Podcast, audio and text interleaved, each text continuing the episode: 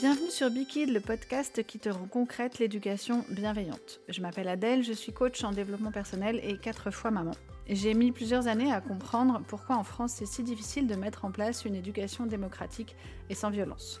Comme toi, peut-être, j'ai été tiraillée entre la peur de l'enfant tyran et le stress de l'or grillé de cerveau à force de cris et de punitions. Sans parler du temps qui te manque cruellement, de tes réservoirs que tu ne remplis jamais et des injonctions aux parents parfaits qu'on te matraque de dégommer, mais surtout sans te dire comment. La mission que je me suis donnée à travers ce podcast, c'est de t'apporter une vision de l'éducation bienveillante dans la vraie vie. Je te parlerai de situations concrètes tirées de mon quotidien ou du tien. Tu peux d'ailleurs utiliser SpeakPike pour me soumettre une question ou une situation qui serait compliquée pour toi. Et je te garantis que tu n'as pas besoin de punir, de crier, de menacer ou de mettre à l'écart ton enfant, et ceci quel que soit son âge. Chaque semaine, je t'explique comment on réussit ce tour de force, sans renier tes valeurs, ni te faire des nœuds au cerveau. Est-ce que tu es prêt à kiffer ta vie de parent? Alors c'est parti pour l'épisode du jour.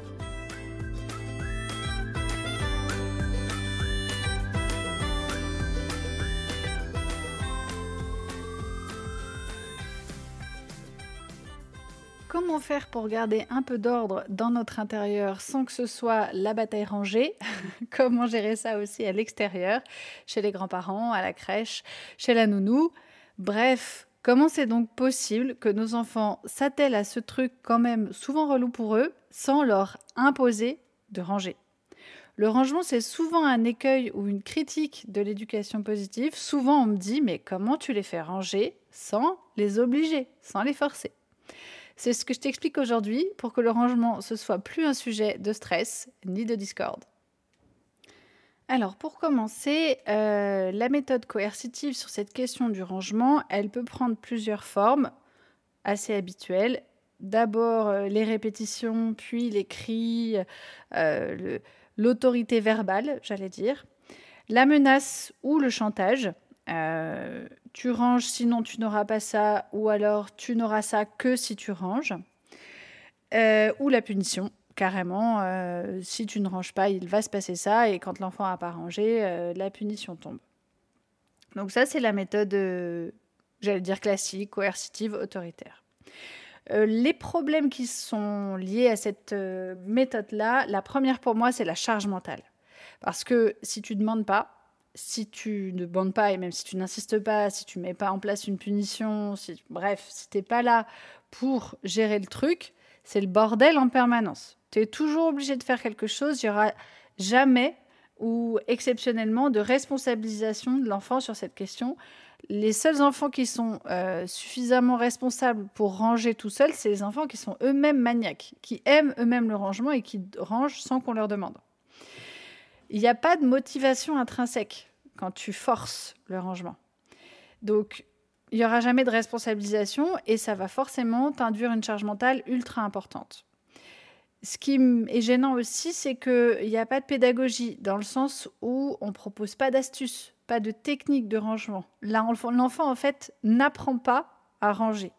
Et quand c'est euh, des enfants qui n'ont pas ce moteur-là, cette envie-là de ranger comme moi, moi je suis quelqu'un d'extrêmement bordélique. Et alors pour la petite histoire, j'ai vécu avec des femmes extrêmement maniaques et un homme très bordélique. je n'ai pas pris un exemple d'espace non rangé, parce que j'ai toujours vécu dans des espaces extrêmement rangés, voire euh, limite aseptisés par moment. Et pourtant, je suis intrinsèquement, fondamentalement bordélique et j'ai mis beaucoup de temps, moi, à apprendre à ranger. J'ai dû comprendre mon fonctionnement, comprendre pourquoi j'étais comme ça et apprendre à ce que le rangement se soit fluide pour moi. Donc ça a pris vraiment beaucoup beaucoup de temps. Et pourtant, quand j'étais euh, petite, jusqu'au début de l'adolescence, ma mère me forçait à ranger. Elle m'obligeait, sinon j'étais punie. Donc je n'ai pas du tout appris à ranger et je suis convaincue que je ne suis pas la seule dans ce cas-là. Et le dernier problème que ça va poser, c'est quand les enfants vont grandir. C'est-à-dire que tant qu'ils sont petits et qu'on peut euh, physiquement et par la menace ou par la punition leur imposer un certain rangement, ça se gère à peu près. Quand ils arrivent à l'adolescence, ça devient un gros sujet de discorde et ça fait partie souvent des revendications de la crise d'adolescence. C'est beaucoup de parents qui me disent ça, mais mon ado est trop, trop, trop bordélique. Alors, c'est aussi lié à l'âge. Il y a euh, souvent un âge où euh, les enfants lâchent plus euh, de rangement, quelle que soit leur constitution de base. Mais c'est sûr que si tu vas en mode coercitif, ça va pas, ça va pas se régler tout seul comme par magie à l'adolescence. Ça va plutôt être pire. Dans ce cadre-là, le laxisme, lui, a deux visages différents. Soit je fais à leur place, soit je leur laisse faire le bazar, sans rien dire, sans rien faire. Là aussi, ça pose des problèmes. En termes de charge mentale, tu vas avoir pour le coup pas le problème d'imposer le rangement, mais tu vas avoir le problème du bordel. Que ce soit OK pour toi ou pas, même moi qui suis quand même euh, pas du tout dérangée par le bazar, il y a toujours un moment où j'ai besoin aussi de ranger. Et donc si ça ne suit pas derrière, euh, soit je vais être obligée de faire, soit ça va me surcharger la tête. Euh, le problème de la motivation et de la, pédagogie est le même que dans la méthode coercitive. Tu remarqueras ça, hein. souvent les écueils des deux méthodes se rejoignent. Ça arrive très souvent qu'on se retrouve avec les mêmes problèmes. Et puis surtout, tu risques fort de soit péter les plombs un jour, soit perdre des affaires, soit que tes enfants perdent des affaires. Donc la méthode laxiste, c'est pas du tout quelque chose que je conseille, mais pour moi, ça ressemblerait à ça. Bon, tu vas me dire, c'est super, tout ça, Adèle, mais euh, du coup, comment on fait dans la vraie vie? Alors, pour commencer, on pose le cadre. Le cadre, c'est quoi? Le cadre, c'est tes besoins, ceux de ton ou ta conjointe, les besoins d'hygiène, par exemple, euh, les besoins de la famille. Euh, j'ai besoin que cet espace de vie soit rangé parce que c'est important pour moi. J'ai besoin que le linge arrive régulièrement dans la buanderie, sinon on ne fera pas tourner les machines et tu risques de manquer de linge. J'ai besoin que les chambres soient rangées quand euh, la personne qui vient faire le ménage vient, c'est-à-dire tous les temps. Ou alors, euh, c'est nécessaire pour l'hygiène que le ménage soit fait à telle régularité, qui peut être euh, variable en fonction des endroits et en fonction de ce qui te gêne ou pas. Et ce qui est intéressant avec le cadre, c'est que ça peut être discuté ensemble avec les enfants. Pas en mode je te dis de faire ça parce que je te le dis, mais vraiment, bah, moi j'ai besoin que le salon soit rangé tout le temps, sinon je me sens pas bien. Comment on peut faire pour que le salon soit rangé tout le temps? Qu'est-ce qui va être important? À quel moment il va falloir qu'on range? Comment est-ce qu'il va falloir qu'on range, etc. Vraiment limite en mode conseil de famille. Posez le cadre de quoi tu as besoin. Et alors, ce qui va être très intéressant quand tu poses le cadre, c'est de réfléchir à quoi tu as besoin vraiment. Parce que moi, je me suis rendu compte, par exemple, que j'imposais aux enfants de ranger leur chambre tout le temps, mais vraiment tout le temps, c'était permanent, c'était incessant, alors que moi, je m'en fous. Et c'est un jour où mon grand m'a dit, mais maman, pourquoi tu me demandes de ranger ma chambre? Je me suis retrouvée comme une imbécile, je ne savais pas quoi lui répondre. Bah, fondamentalement, euh, je ne sais pas, parce que c'est plus joli quand même quand c'est rangé. Oui, mais moi je m'en fous et c'est ma chambre. Effectivement. du coup, tu vois, poser vraiment le cadre, ça va te permettre de spécifier tes besoins point par point, limite pièce par pièce, parce que c'est possible qu'il y ait des pièces où tu aies besoin d'un rangement plus strict qu'ailleurs.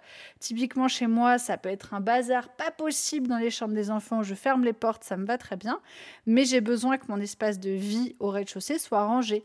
Dans la salle de jeu, pourtant c'est aussi mon espace bureau, j'ai plus de tolérance parce que c'est pas forcément un endroit de passage, c'est pas un endroit où on mange, où on regarde la télé, où on se pose pour discuter. Donc le bazar me dérange moins. C'est aussi un espace de jeu pour les enfants, donc j'accepte plus de bazar. Tu vois, tu peux comme ça être très spécifique. Euh, moi, je leur demande de ranger leur chambre toutes les trois semaines parce que le ménage dans leur chambre n'est fait que toutes les trois semaines et que moi, ça me suffit amplement. Alors, ça me suffit aussi peut-être parce que ma maison est relativement récente et que j'ai pas beaucoup de retombées de poussière parce que j'ai pas de, de vieux murs, etc. Donc, tout ça, tu vois, ça va vraiment euh, s'adapter à toi, à ton fonctionnement, à ta vie, à ton environnement, etc.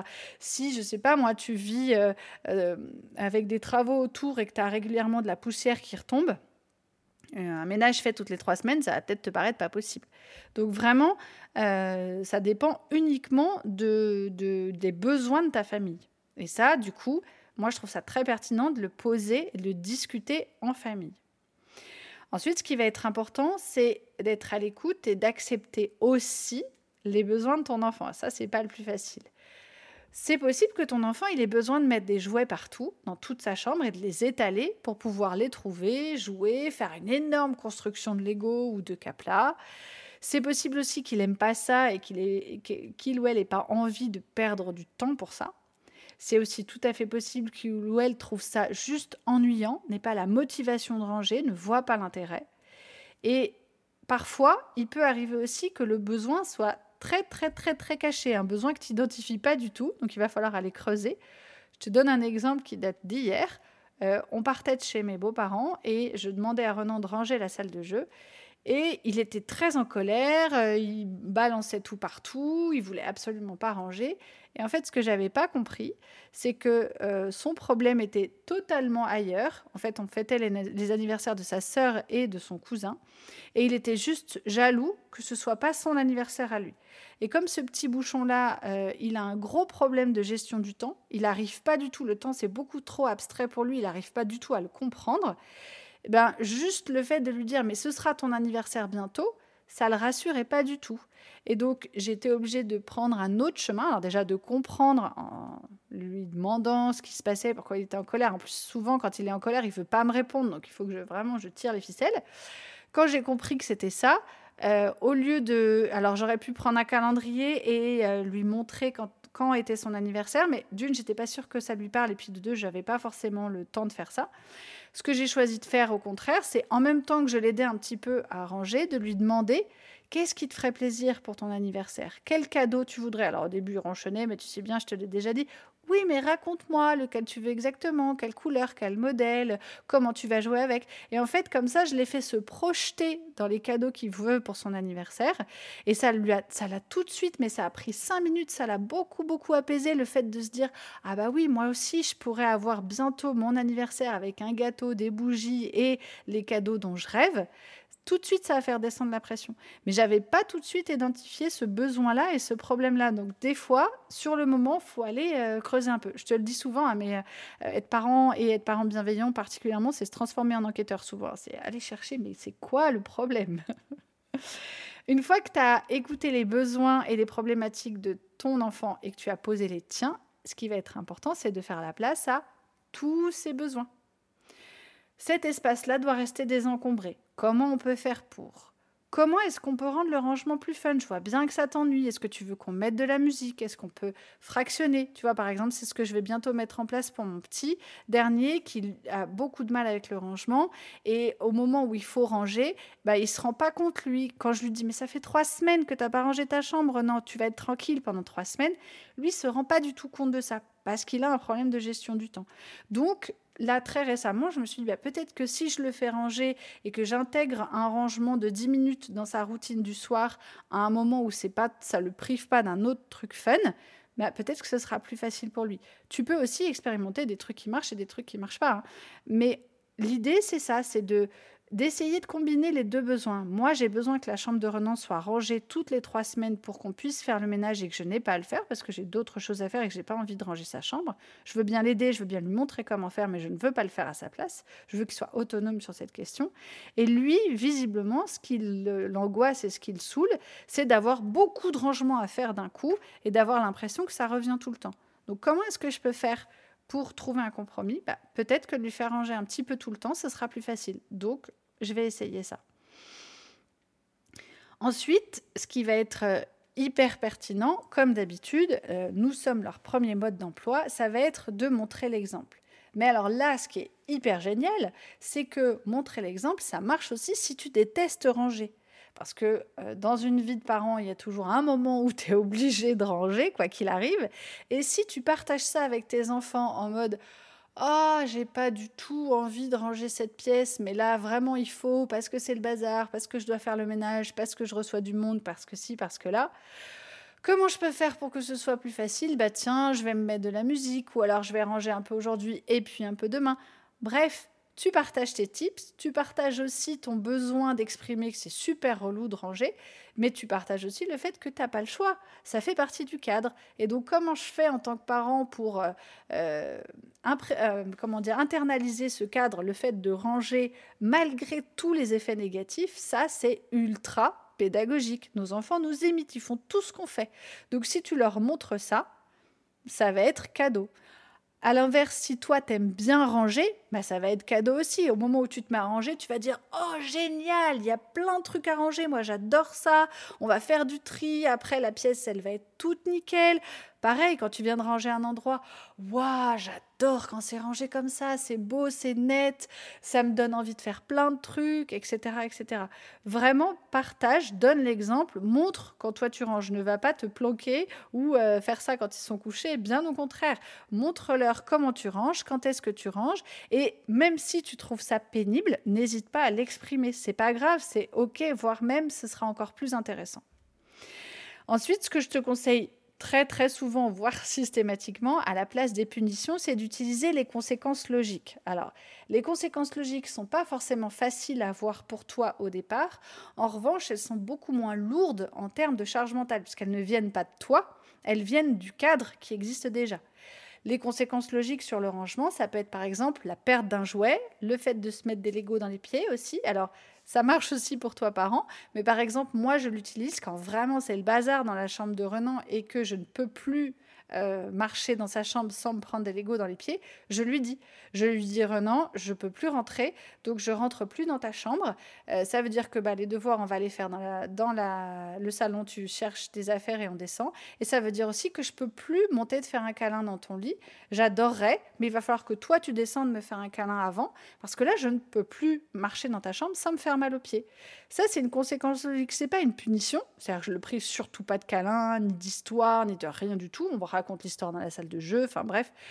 Euh, je ne le prive pas des choses essentielles et importantes pour lui, juste je lui montre que moi je peux plus rentrer dans la chambre. Donc la conséquence c'est que tous ses besoins vitaux, on va être obligé de les faire en dehors de la chambre et pas dedans parce que moi je peux plus rentrer. Et bien sûr, ça marche aussi pour lui. De la même façon, quand il se colle un petit Lego ou un petit jouet sous le pied et qu'il se fait très mal, là encore, l'idée c'est pas de dire ah bah, je te l'avais bien dit, il fallait ranger. Non, L'idée, c'est plutôt d'accueillir ça avec empathie et bienveillance. Waouh, mon petit chat, je suis désolée, tu as l'air de t'être fait très mal. Montre-moi, c'est quoi ce jouet? Est-ce que tu as besoin qu'on mette un peu de glace? Comment on va gérer ce bobo? Et bon, maintenant, comment est-ce qu'on pourrait faire en sorte que tu marches pas sur tes petits jouets? Bah, il faudrait, à un moment donné, ton enfant va te dire il faudrait que je range, mais j'aime pas ça, mais ça. Et c'est à ce moment-là que tu vas lui proposer des petits tips. Ouais, je comprends que t'aimes pas ça. C'est normal, moi non plus, j'aime pas trop ranger tout le temps. Le problème, c'est que tu vois, c'est indispensable parce qu'il y a des conséquences si on ne le fait pas. Donc, comment on peut faire pour que ce soit mieux? Pareil pour les vêtements, si euh, tes enfants comme les miens stockent leur euh, linge sale dans leur chambre, moi ça m'arrive souvent, je ne vais surtout pas les chercher. Euh, ça m'arrive de leur redire, notamment quand je vois que j'ai pas fait de machine depuis longtemps parce que j'ai plus de machine à faire tellement ils m'en donnent pas et que je veux pas me frapper toutes les machines en retard. Mais ça m'arrive aussi de ne rien dire et de ne rien faire et ça arrive qu'au bout d'un moment, ils n'aient pas de linge. N'aient pas de chaussettes, ils n'aient pas le sac de piscine de prêt parce qu'il est toujours dans le sac dans la chambre depuis la semaine dernière, qu'ils n'aient pas tel truc, ça arrive. Et dans ces cas-là, je leur dis, bah oui, je, suis désolée, je comprends que ce soit gênant pour toi. Si tu veux, tu peux aller par exemple emprunter ou euh, faire autrement, euh, remettre ton maillot de bain mouillé qui n'est pas très agréable, mais malheureusement, si tu veux avoir du linge régulièrement, il faut que tu penses à me le donner régulièrement parce que moi, je ne vais pas le chercher, j'ai autre chose à faire. C'est pas que je veux pas te rendre ces services, mais c'est que j'ai plein d'autres trucs à faire et qu'il faut que tout le monde participe. Si je ne peux pas faire moi en tant que parent toutes euh, les tâches de la maison, sinon je vais faire que ça. Tu peux aussi expliquer par exemple à ton enfant, bah oui, mais si je fais euh, quasiment que ça, euh, faire toute l'intendance, après on n'a plus de temps ensemble et on n'a plus de temps de connexion, on n'a plus de temps de jeu. Ça fonctionne aussi. Alors, en règle générale, moi je te conseille assez peu euh, de donner beaucoup d'explications et d'en donner tout le temps. On a souvent tendance à croire que l'éducation bienveillante, c'est expliquer aux enfants. Alors oui, beaucoup, on explique beaucoup, mais on explique surtout en faisant autre chose, c'est-à-dire en montrant l'exemple, euh, en acceptant les besoins, en acceptant les ratés, etc. Les explications toutes seules, euh, sorties de leur contexte, ça marche pas chez les enfants, et encore moins quand ils sont petits. Il faut qu'ils soient relativement grands pour que ces, explications-là fonctionnent. Et encore que si c'est des explications qui sont pas suivies des faits, c'est le fameux fais ce que je dis mais pas ce que je fais, là clairement ça fonctionnera pas. Si tu ne sers pas d'exemple, tes enfants n'intégreront pas, quel que soit leur âge. Ça marche aussi chez les adultes, hein, ceci dit. Donc vraiment, les explications, c'est très bien, mais la plupart du temps, ce n'est pas suffisant. Ça, je, te le dis et je te le répète, mais parce que c'est vrai. L'éducation bienveillante, ce n'est pas expliquer. Ça suffira jamais. L'explication, c'est très bien, mais ça, ça ne sert à rien tout seul. Il faut qu'il y ait autre chose derrière et il faut qu'il y ait surtout euh, énormément de, vision de, ton enfant et de toi-même qui soit différente. Juste leur expliquer euh, gentiment, clairement, ça suffira pas. Ça, ça fait partie des choses que je, t'apprends dans mes programmes. Hein. Comment faire pour euh, que les habitudes s'intègrent progressivement, quels outils utiliser, quels exemples donner, quels changements de paradigme faire dans ta façon de te voir toi, de voir tes valeurs et de voir tes enfants. Parce que si tu passes ton temps à expliquer, déjà c'est super relou pour toi, au bout d'un moment tu vas en avoir ras-le-bol, et puis surtout ce qui va te saouler, c'est de voir que ça n'a pas d'effet. Euh, c'est souvent ce qu'on me dit et je suis entièrement d'accord. Les explications seules, ça suffit pas. Ça n'a pas d'effet. Qu'est-ce qu'on fait d'autre euh, en dehors de l'utilisation des conséquences logiques? Surtout, on accepte les ratés. Ça ne sera pas toujours parfait. Ton enfant est en apprentissage. Le rangement, ça fait partie de ses apprentissages. Ça peut être long, voire très long. C'est OK. Au fur et à mesure, il va, se, il va progresser et il va finir par apprendre. Ce qui va être difficile aussi pour toi peut-être, c'est d'accepter les différences de besoins. On n'a pas tous les mêmes besoins en termes de rangement. Il y a des gens qui n'ont pas besoin de rangement et je te le dis vraiment parce que je l'ai euh, beaucoup, beaucoup décrypté. C'est une différence qui est intrinsèque. Euh, je ne suis pas gênée par le bordel et je n'y peux rien. J'ai beau essayer de comprendre comment font les gens qui sont ultra maniaques et qui ont absolument besoin d'un environnement rangé pour euh, faire quelque chose, j'y arrive pas. Je comprends que leurs besoins soient différents, ça c'est ok, mais comprendre moi, intellectualiser vraiment à l'intérieur de moi ce besoin-là, J'y arrive pas parce qu'il ne fait pas partie de mes besoins. Donc, il va falloir que malheureusement, tu acceptes que potentiellement les besoins de ton enfant soient différents et qu'en plus ils changent. Clairement, à l'adolescence, même les enfants qui ont une tendance un peu, euh, on va dire, plus rangée, euh, plus, oui, plus rangée, plus exigeante que les autres, à l'adolescence, ça va pêcher un peu. Donc, pour un enfant qui a tendance bordélique, à l'adolescence, tu vas pas rigoler du tout. ça va être vraiment compliqué. Moi, je vois le cas chez ma fille. C'est ma fille qui est plus. Alors, le petit dernier a l'air bordélique aussi, mais ma fille en tout cas plus bordélique que ses frères. Là, elle a 14 ans. C'est l'enfer. Enfin, c'est l'enfer. Non, c'est pas l'enfer, mais sa chambre est en bordel tout le temps. Et donc, j'ai besoin de beaucoup, beaucoup l'aider, de beaucoup l'encadrer pour qu'elle puisse réussir à avoir une chambre plus ou moins, euh, on va dire, vivable et plus ou moins rangée tout le temps. Donc c'est long, tu vois, elle n'a que 14 ans et c'est pas encore acquis chez elle, elle a encore du mal à le faire de façon régulière, à trouver euh, une, motivation pour le faire, ça fait partie des choses qui, sont difficiles pour elle, mais c'est ok, je sais qu'elle va finir par apprendre, je sais que je lui donne tous mes tips et toute ma bienveillance pour qu'elle y arrive, je suis convaincue que euh, ça va finir par euh, s'internaliser et s'intégrer, mais il lui faut un petit peu de temps. Alors, avant de finir cet épisode, j'ai deux petits nota bene à te faire. Euh, souvent, on me dit euh, Oui, mais si je les force pas à ranger, ils n'apprendront jamais à ranger. C'est possible, mais si tu les forces à ranger, ils n'apprendront pas non plus. C'est-à-dire que plus tu forces et plus c'est mort. Tu ne peux pas, c'est ce que je te disais, tu ne peux pas les forcer à aimer le rangement ou les espaces rangés. Si c'est un besoin qui est différent, tu tu ne pourras pas les amener aux mêmes besoins que toi, au même titre que peut-être tu ne peux pas amener ton conjoint ou ta conjointe aux mêmes besoins que toi. Ça, c'est pas possible. C'est juste, euh, c'est comme il y en a qui aiment les épinards et d'autres pas. C'est vraiment une question de goût, une question de fonctionnement. Donc, tu ne peux amener personne à euh, avoir un fonctionnement et des goûts différents. Par contre, ce que tu peux leur euh, montrer, c'est à quoi ça sert le rangement, comment on peut rendre ça plus sympa pourquoi est-ce que c'est important de s'adapter aux besoins des autres quand tu vis en société et quand tu vis en famille Et comment on fait pour respecter ce cadre-là? Ça, tu peux leur apprendre. Moi, petite, si j'avais appris, euh, si j'avais appris à comprendre mon fonctionnement, en l'occurrence, moi, je suis bordélique parce que je suis hyper exigeante. Ça paraît totalement contre-intuitif, mais pour moi, le rangement, ce n'est fait uniquement, je, je le fais uniquement si ça va être parfait après et si ça va le rester. Et comme ça ne reste jamais, bah, du coup, je range pas. Je, j'abandonne avant d'avoir essayé. Ça, ça fait partie des fonctionnements des bordéliques. Il y en a plusieurs, mais celui-là en fait partie.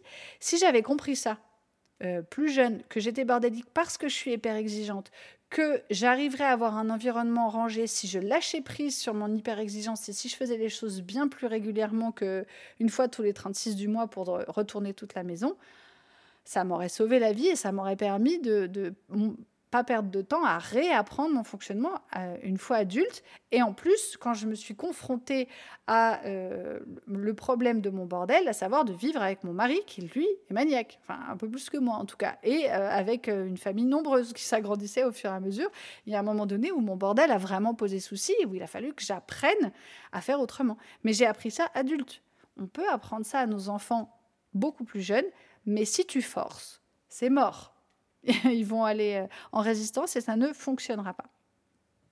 Le deuxième nota bene que je voulais te faire, c'est comment on fait à l'extérieur.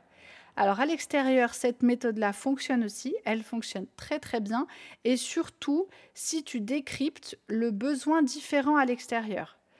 Alors c'est toujours pareil, il va falloir euh, toujours être dans l'acceptation des retours et des besoins de ton enfant. Si par exemple euh, ton enfant a, je ne sais pas, été euh, euh, repris en classe parce qu'il rangeait pas ses affaires, bah, je comprends mon petit chat, c'est pas très drôle de se faire reprendre par la, maîtresse ou le maître parce que tu n'as pas rangé tes affaires. Est-ce que tu as compris pourquoi c'était important de ranger? Est-ce que tu veux qu'on revoie ça ensemble? Qu'est-ce que tu penses qu'il se passerait si tous les enfants faisaient comme toi, sortaient tous les affaires partout, etc il faut toujours utiliser une situation euh, concrète, si possible à chaud, ou pas à chaud si tu es énervé, mais si possible le plus près possible de la situation pour que ton enfant n'oublie pas. Parce que, encore une fois, une explication comme ça, balancée toute seule en mode euh, cours magistral, ça fonctionnera pas. Alors que, bah, de la même façon, si c'est par exemple chez Nounou ou chez Papy Mamie, euh, moi, typiquement, je demande à mes enfants de ranger la salle de jeu euh, qu'ils utilisent chez leurs grands-parents parce que c'est un espace bureau. C'est une salle de jeu qui fait aussi office de bureau et des fois de chambre d'amis. Donc je leur dis, bah, il faut qu'on range quand on part parce que si on range pas, papier et mamie vont avoir besoin de la pièce et ça va être à eux de ranger alors que eux ils n'ont pas mis le bazar donc c'est quand même injuste. injuste. Et du coup, euh, je décrypte à chaque fois le besoin, pourquoi ce besoin est là à ce moment-là, pourquoi il est différent de la maison. Par exemple, dans leur salle de jeu, ils rangent pas systématiquement quand ils ont joué, mais parce que c'est pas la même chose. À chaque fois, il va te falloir euh, accueillir les difficultés et les besoins que te ramène ton enfant. Typiquement, euh, oui, mais euh, là, on va partir et moi, je voulais jouer encore un petit peu. Ben, je comprends, mon petit chat, mais il va falloir qu'on range. Alors, comment est-ce que tu peux jouer encore un petit peu en même temps qu'on range? Est-ce que tu veux qu'on mette de la musique? Est-ce que tu veux on range tout et puis tu te gardes le dernier jouet que tu, joues, tu rangeras au dernier moment avant de partir? Tu vois l'idée L'idée c'est toujours la même hein, finalement. C'est comprendre le besoin de ton enfant, comprendre ton besoin ou celui du cadre dans lequel tu es, et comment on trouve un compromis pour faire de la place à ces deux besoins-là autant que possible. Il y a des fois où il y a des besoins, que ce soit le tien ou celui de ton enfant, qui ne sont pas possibles à, combler. Par exemple, le besoin de ne pas ranger du tout, dans ce cas-là, c'est pas possible. Il faut qu'on range. Donc on va trouver un compromis pour, pour ranger un petit peu.